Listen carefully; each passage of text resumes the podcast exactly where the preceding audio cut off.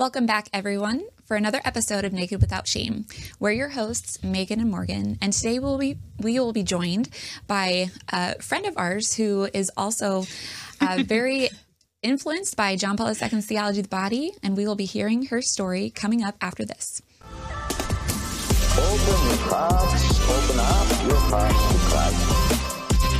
Do not be afraid.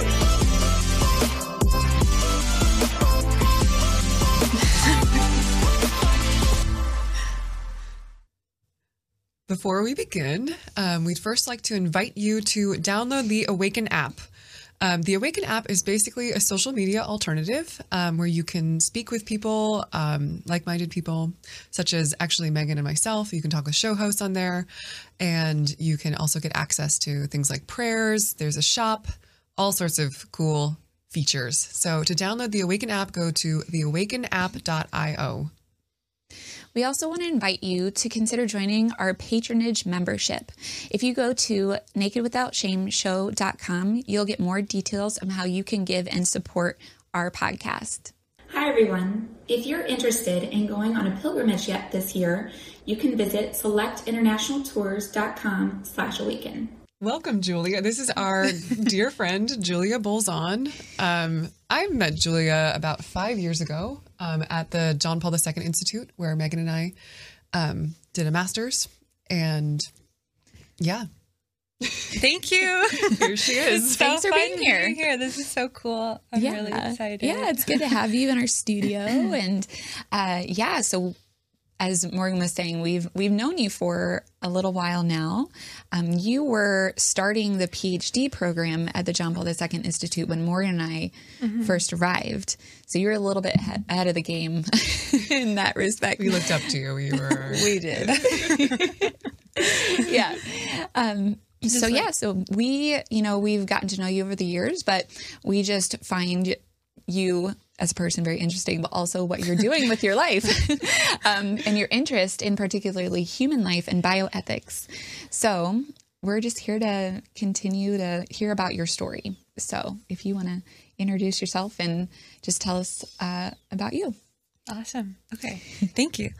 Um, yeah. So I um, I'm doing my PhD at the John Paul II Institute, and um, first I started with the master's program, and the reason why I went there is because I was always interested in questions about human life.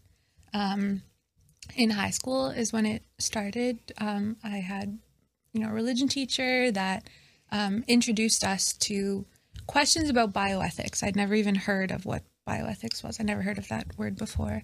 Um, and he had a lot of different units on life issues. So, for example, abortion. And I was a very naive young person. I never really heard of abortion before, didn't know what it was. Um, Things like embryonic stem cell research, like I just, you know, who knew, right? Um, the word euthanasia. He so this was obviously when I was in high school a long time ago. He he made the joke that at the time, everyone thought the word euthanasia meant youth in Asia. and he, he would make that joke, and we are kind of like, yeah, like what is this word we've never heard of before? And Yeah. um, yeah, I just, you know, never really. All of these ways that human beings and human life were treated, maltreated, you know, violated really struck me. I kind of thought, like, why does this happen? It seemed like an injustice, and I was so, I don't know, driven to understand. Um, so that that was in high school, and it was through that high school teacher, um, my religion teacher, that I wanted to pursue these questions about what does it mean to be human, right? Like what, like, and what does it mean to respect human life, um, to treat human life properly according to what we are, um, and also at the time in high school, um, um, yeah, just being taught about God and the fact that God exists and that, you know, we believe we were made by God, right? kind of like, what does that mean? And what does it mean that I was created by God and that I exist in this world? And so, and so, yeah, so I was really interested in, in that at a very deep level. And then, um, You were raised Catholic. Yes. I know yeah. the answer to that question, but just for the sake of Yeah, but it, no, but okay, exactly. Raised Catholic, but never really, um, um, like had those questions put to me. Like, what does it Yeah. mean that I exist? Right. What does it mean that God exists? You know, like you, you, you believe it, but what, like, I guess tangibly speaking, um, also so this this teacher he taught in a very philosophical way like socratic way like asking us questions that made us think and i really just gravitated to that like that was kind of where my desire to study philosophy was born i say like i think he really like drew it out of me. Um, Yeah, he created that space to like start philosophizing, like think about thinking really Yes. and, like, and like deeper things what things are for Yeah. like Yeah. you're saying in order to learn how to treat human life like if we understand what life is then we know how to care for it yeah And it's not just these rules like the Catholic Church forbids abortion, gay marriage, all these things, but it's like ba- based in like what you're saying, a view of the human person. yeah exactly like why is it that you know it's wrong to take human life like wh- why yeah And especially you're so you're growing up in Canada. I don't know if we mentioned that. Julia's Canadian. yeah they can probably tell by my accent a little bit. Wee accent. yeah yeah Um, but I'm yeah, I at least as I understand it, I don't know much about Canada, but the the kind of the sort of agendas um, and like sort of liberal ideologies are a little more advanced there. So like things like euthanasia or like gay marriage, like were kind of probably around the time, well, probably even before the time you were in high school, becoming like really prevalent. right Um, but you were at a Catholic school, so it was kind of like maybe you didn't experience it so much in the culture.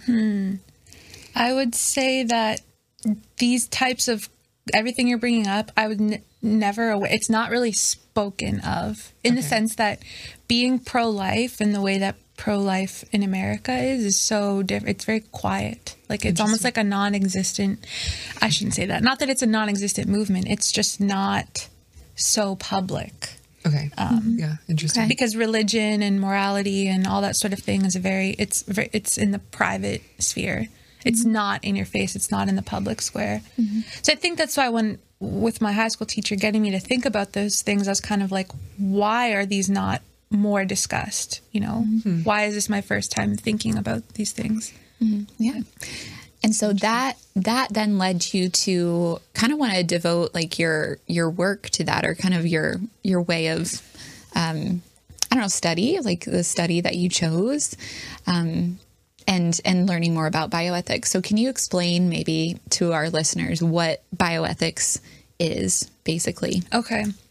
So, um, oh, let's see. So in in university in undergrad, I wanted to study philosophy, and I because I wanted to pursue bioethics. Um, but, the, but there was only two bioethics classes. One was called moral issues, and then the other was advanced bioethics, and they're like upper year philosophy classes. So you have to like take philosophy to get to them, right?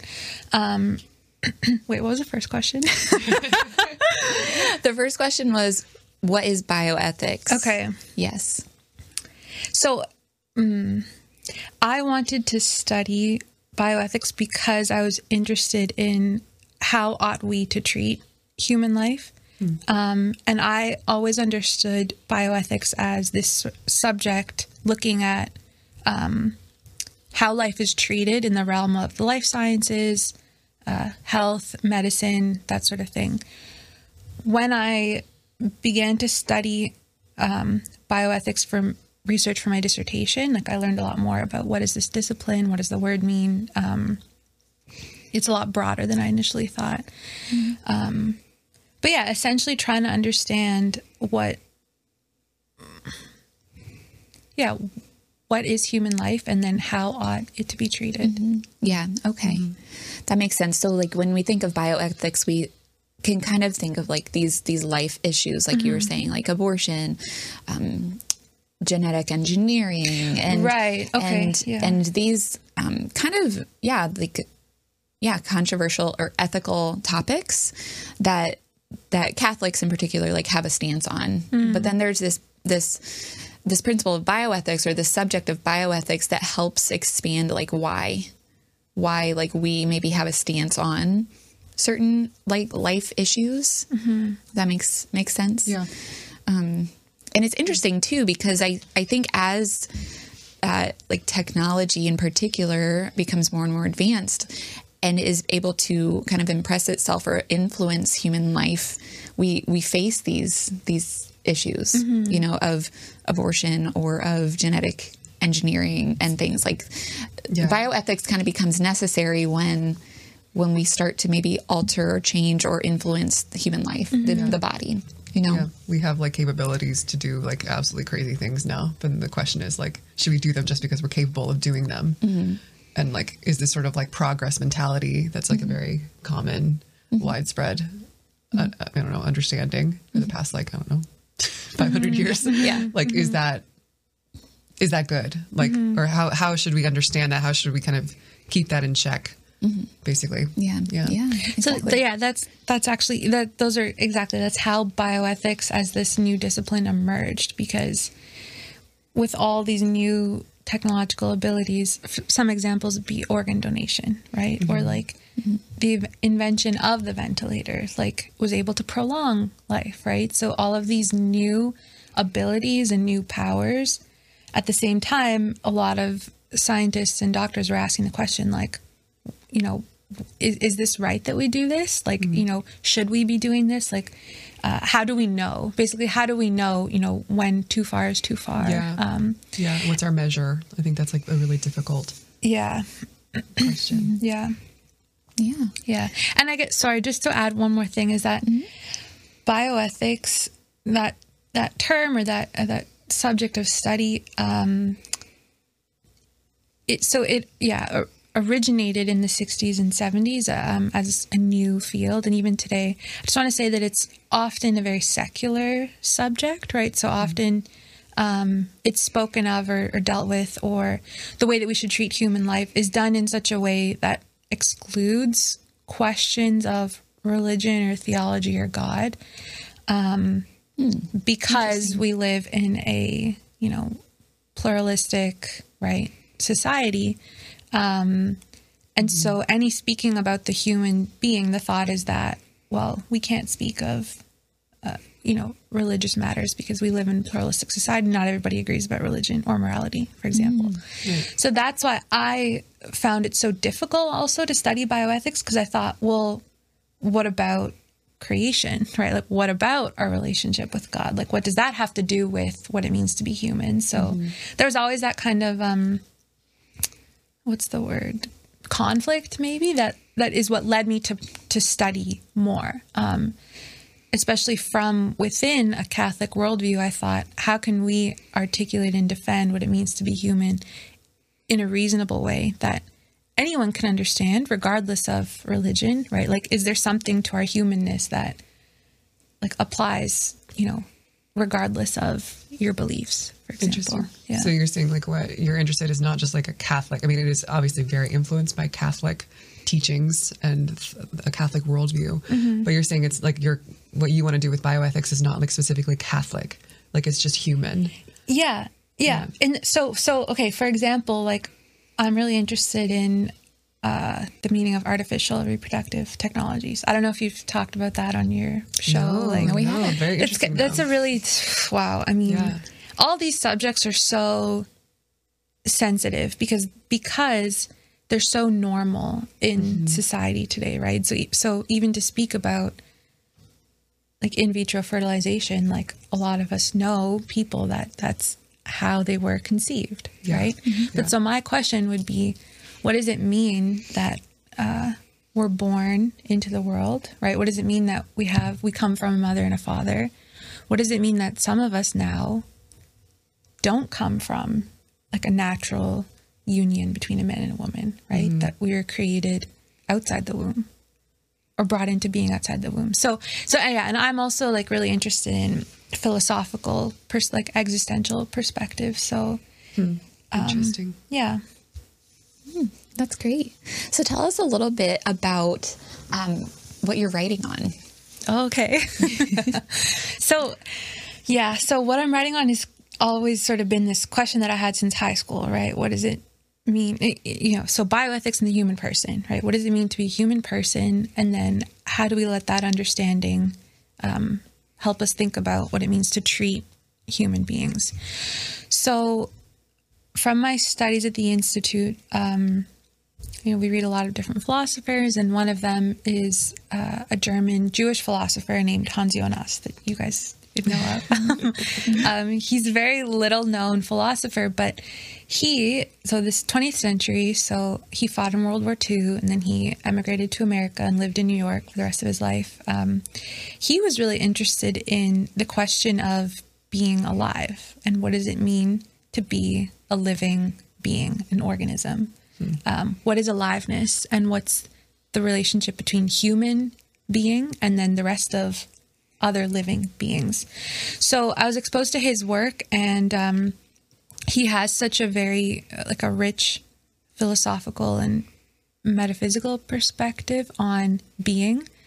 So that's so I don't know if have you talked about metaphysics. Physics is We've talked around it. I don't know if we've used that word, metaphysics. Mm-hmm. How would we describe metaphysics? I, okay, I would say so. This the study of what things are. Yeah. But I, uh, you know, I know people, you know, use it in different ways, and the, you know, the technical definition. But so for me, it's the study of being, of what things are. Um, being and existing. yes. Okay. Yeah. Yeah. Yeah.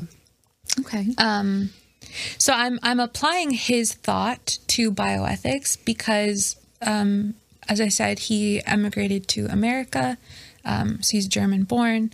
Um, lived in New York um, during the 60s and 70s when all of these questions of medicine, science, technology were really in the air. And he was actually involved in um, the founding of one of the first centers of bioethics called the Hastings Center.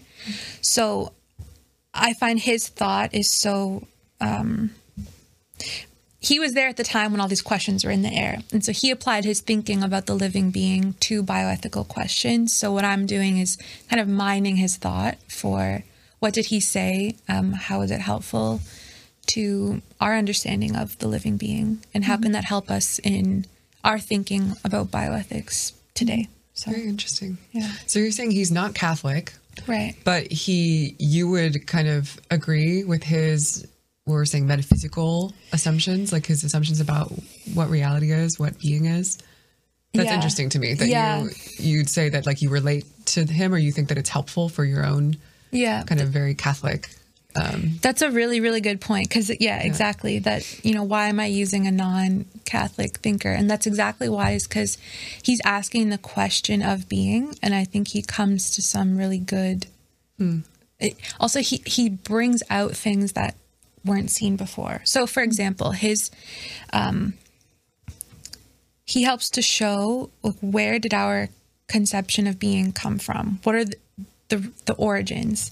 Um, and by that, I mean, you know, we often view the human being in a dualistic way. Have you talked about dualism? Is this too much? I mean, I is- think this is, we don't use the word dualism, but we talk about it all the time. Okay. The So- separation between body and soul, mhm. Exa- body and spirit. Exactly. Yeah. Bo- body, the material, and then the spiritual or immaterial. So the mm-hmm. mind, for example, mm-hmm. or the spirit. Mm-hmm.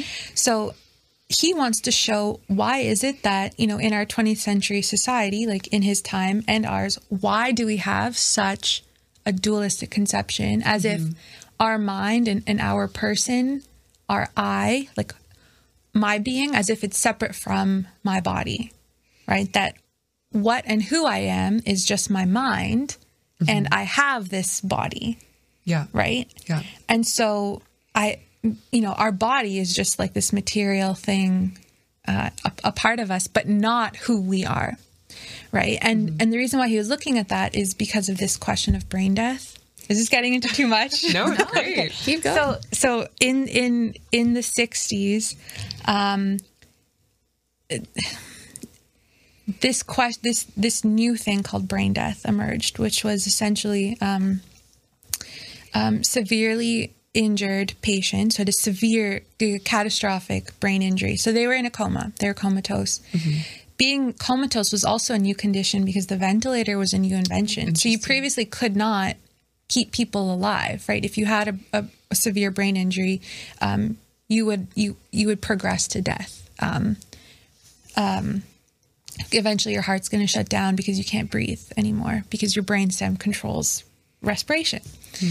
So um, there was a new proposal to change what it means to be dead from a cardiopulmonary definition to a brain based definition, meaning that if your heart is still beating, but your brain is no longer active or functioning fully, like, you know, f- they call it whole brain death, that essentially you would be dead Interesting. even though your your your your heart is still beating with the help of a ventilator, right? So you're you're res- respiring. Um, respiration is still occurring. So Hans Jonas was he was involved in like thinking through the implications of that new definition, and he was just sort of like, why would we call somebody dead who's still animated? Right? That that do- it doesn't make sense, and so Yeah. and so um he called it a uh, sort of reemergence of this dualism between body and soul that in our time is a brain body dualism. And him as a philosopher, he wanted to show that this can actually be traced back to um, the 16th and 17th century. So the, the birth of modern science um, and modern philosophy and um, a new way of thinking about reality. So he, so he wanted to show, okay, where did dualism um, where did this dualism at the end of the 20th century where can it be traced back to? So how can we understand why is it that we think this way?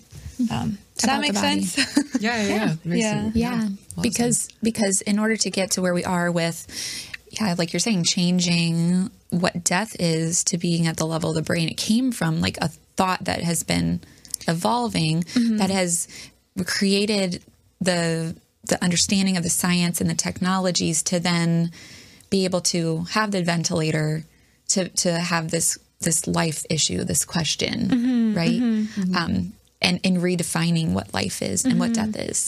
So it comes from like a trace of thought that's emerged. yeah Interesting. and also uh, that um, for example things like the invention of the ventilator like all of these life-saving technologies they like they're good right i mean they're they were created for a good purpose like for a good thing. Mm-hmm. But no one would have ever thought right how does this change how we think about the human being what it means to be alive not just in thought like not just in theory but then in practice Yeah. so it created new practices that never before existed that now we have to deal with That's so interesting. ethically, right? Never before was it possible to keep a comatose person alive. That's so interesting. And so that like separation that you're talking about between like um being being alive and then brain death, Yeah, yeah.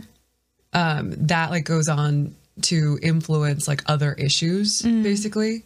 I mean like I just thought of like the case of maybe I maybe I'm getting wrong this wrong, but like Terri Schiavo is that similar? Like, or would you say Yes. that's influenced at least by this like discussion of brain death? Okay, thank you for bringing that up. So this past, so actually, the reason why I'm in the states, guy, because the, I don't know if this is good on air, but the, the border's closed. I'm here because I went to a conference. I don't know if you have to take that out. um, I, I, no, no, no. This is legal. Legal, legal. I went to a conference this past weekend um, uh, on moral theology, and the main speaker was this uh, professor Charlie Camosy, um, who just wrote a book called "Losing Our Dignity." Which I would, I so I would recommend this book because it was actually yeah fantastic. To I listened to the audiobook and heard him speak. He wants to show why is it that in in our in contemporary society that persons who human beings who've lost their mental capacity their ability to think whether whether in embryonic life so beginning of life right before our ability to think is really formed or at the end of life either brain dead patients or people in uh, vegetative states like Yeah. Terri Schiavo he wants to show that why is it that we view them as worthless or kind of gone right because yeah. because they're no longer uh, fully present or aware almost you know the, again the separation between person and human being so a lot of people might say that Terri Schiavo as a person no longer exists right that she died because she can't cognitively function exactly anymore? and and and she's um, minimally responsive. So, okay, the, the Terri Schiavo, okay, the reason why I bring up this book is because he goes through the details and her story in a lot more detail that I think is really important to know, right? Like, who was she? Yeah. Um, she's, sorry, go ahead. Could you maybe explain who she is for those Yeah. of you who don't? uh, Yeah. who those of, who are listening don't know who? She yeah is. yeah. i hope i, do- I do this justice that's why i, I, I bring up his book because he, Okay. he explains it um, really well but Yeah. um, Terri was um, a young woman who i believe she had a stroke in her early 20s like a really bad stroke that left her um, uh, yeah not able to to use her full mental capacity so in what was then called a persistent vegetative state Okay. so at the time, what science knew about that condition, they labeled it this vegetative state. Um, yeah, in the sense that her rational capacities weren't fully there. So Terri was still awake. Um, she couldn't speak, right? She could eat. Um, you know, she could respond to you, right? She was aware, but her response was limited. Um, But her body was functioning. Yeah, her body. Yeah. Yeah. So, for example, she did not need a ventilator. Um, actually, I don't. I should.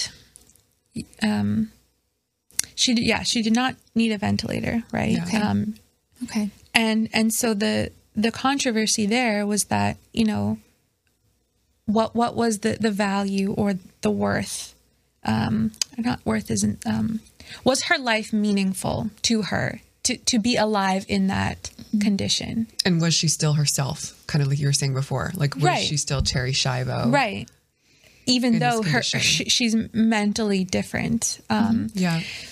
So i forget the uh, initial question but i was so glad that you brought that up dang um, Well, just the connection between that and brain death. Like, I, I was kind of yeah surmising that, like, potentially the separation between like being physically alive and like the brain death definition of death or Mm-hmm. aliveness, um, like that could potentially lead to us saying, well, actually, it's not just if someone's brain dead; it's if someone stops functioning cognitively. yeah That we could say that they ba- basically They're not alive. they're like, not they're alive not anymore. human. They're not who they are anymore, and so they're not. Mm-hmm. Yeah, they're not alive. yeah I mean, and all sorts of other Yeah. issues. too. I mean, with euthanasia, I feel like it's also like yeah different, but like potentially related. or like, dementia. Yeah, yeah, yeah. So that's why. So that's what made me think of Charlie Camosy's book. It's called "Losing Our Dignity."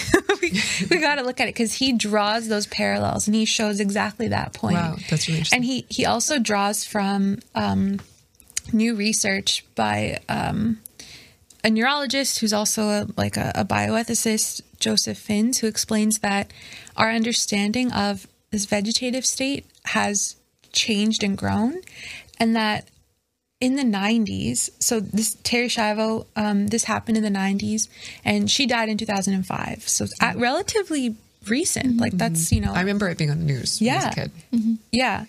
Um, that what we once thought that people in that condition were completely, you know, unresponsive, unaware, that actually with all these new ability, you know, to do brain scans, right, to to measure the level of activity, that they actually were much more aware than what was thought at the time.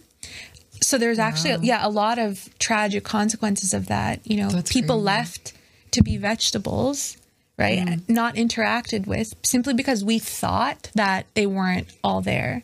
Interesting. Right. They understood more than they were able to communicate. basically. Exactly, exactly. Wow. Yeah. Wow. And so the whole the whole um this this I find so fascinating, but the relationship between our minds and our brains and our bodies is is Mm-hmm. so mysterious and so like uh, not little known, but there's so much to learn about it that you know we shouldn't presume uh, to think or to know more than we actually do because Yeah. because We can take our tools consciousness and measure whether is someone's mysterious. alive. Yeah. yeah, Yeah. Like you can't. How can you measure that physically? You know. Interesting. Yeah. Yeah. Absolutely. Yeah. yeah. And as you're talking, it just makes me once again like believe in the reality that like the body matters so much and that we are a part of the body or like we are a body. We are our bodies. It's not like we have a body. Yeah. Right? Yes, that is key. That is key. No, that is so so key. Exactly that. That like. Mm-hmm. Um, I couldn't have said it. Yeah, I don't know who. I don't know who said that initially. Ah. Right, that we are our bodies. Yeah. right. Like who we are is not just mm-hmm. me, Julia, inhabiting a body, mm-hmm. right? But like who I am is this union mm-hmm. of the immaterial with the with yeah the physical body. Yeah. And if I can remember correctly from studying a little bit of Hans Jonas too at the John Paul II Institute, he emphasizes that like life is actually a lot about like metabolism and just Oh, like yeah. the the real biological um, functions of life that that allow it to survive like kind of foundationally right so he emphasizes things like yeah metabolizing and um i don't know you could probably add more but So that's okay. Yeah, that's a good, interesting thing you bring up. So it's this question of what does it mean to be a living thing in comparison to a dead thing or a non living thing, right? So think of a rock, Yeah. then think of a plant, think of uh, an insect, and then think of a computer, right? So, like, what's the difference in the being of all of those things? And so, Hans Jonas wanted to show that what uniquely characterizes living things is metabolism, meaning this exchange of matter between between their like the I guess what do you call it? Their body and the external environment, and to show that that exchange is a self-initiated thing, hmm. right? So so the insect or a plant, right, a living being, has this fundamental and ongoing exchange that is what um, keeps it alive. But that that, for example, even a plant like photosynthesis, like the plant has the ability to do that of its own accord. So it's not like a machine in the sense that someone has to turn the machine on in order for it to like be running. You know, so so that aliveness and metabolism is this um, autonomous or self uh, or intrinsic to that being, whereas a machine, um, the machine's functioning is extrinsic, meaning that something outside of the machine, well, first of all, builds it, but also has to initiate its its motion or its movement. Um, So interesting. Yeah. Yeah. those are good thoughts. Yeah. Yeah, awesome. Okay, well, before we wrap, Sorry, I was getting really excited. oh, that's so great. You're, you have a lot of knowledge to share. So yeah, Super interesting stuff. I wish we could go more into it. I know we could, we should. But, but to maybe wrap up, Yeah. um, did you have a thought, Morgan? I guess I just want to like really quickly close because I feel like we opened all this stuff in I this know. discussion and we didn't Yeah. like actually That's draw any good point. conclusions. Well, Yeah, we, we alluded to conclusions. conclusions. Yeah. But yeah, like what what would you say is like death? like what is a true death? Because we're talking about how brain death Okay. assumes this dualistic separation between the body and soul. Um, so like how should we look at death? Um, yeah, Yeah. I don't know. So, oh yeah. So death is um, how, how do we understand it? Right. So the separation of the soul from the body, um, biologically speaking. So there's different ways of right at, at what sort of level. So metaphysically speaking, um, and the reason why this relates to the the aliveness is um, so okay no i, I need to to, to, to backtrack but just so the soul um, is the living principle right so the reason why we say death is the separation of soul from body is because without the animating principle that that's like that's sort of what death is, and then it there's a disintegration because um, the principle of animation is no longer there. So i will stop metabolizing once i cease to be alive. Because the the the, the, the internal um, motion or like the impetus of being alive is is gone. Biologically speaking um, what we look for are signs that death has occurred. Okay. so for example the, the cessation of heartbeat is a sign that the animating principle is no longer there because what was once almost keeping you alive is now gone. So biologically speaking we look for signs that death has occurred. Okay. Um, does that at all? Yeah, definitely. Absolutely. Definitely. So it's Yeah. it's not this like sort of like I declare you dead because you're not thinking anymore, Right. So or you're not So who you were anymore. Right. So that definition of death is based on our our our assumption that what it means to be alive is to be able to think. Is you know that sort of personhood definition. Right. I am my my brain, for example. Yeah. Um, okay. Yeah. So good. Very interesting. I like that. Thank you so much, Julia, for being on our show today, Thanks for having me. all the way from Canada. International. yeah, we we appreciate you coming in, uh, stopping in, and just sharing your knowledge on your topic of bioethics. And we look forward to hearing more about uh, your studies and like what you're learning too. So Yep. yeah, so Thanks for having me. absolutely. All right, everybody, thanks for listening in. We will see you next time.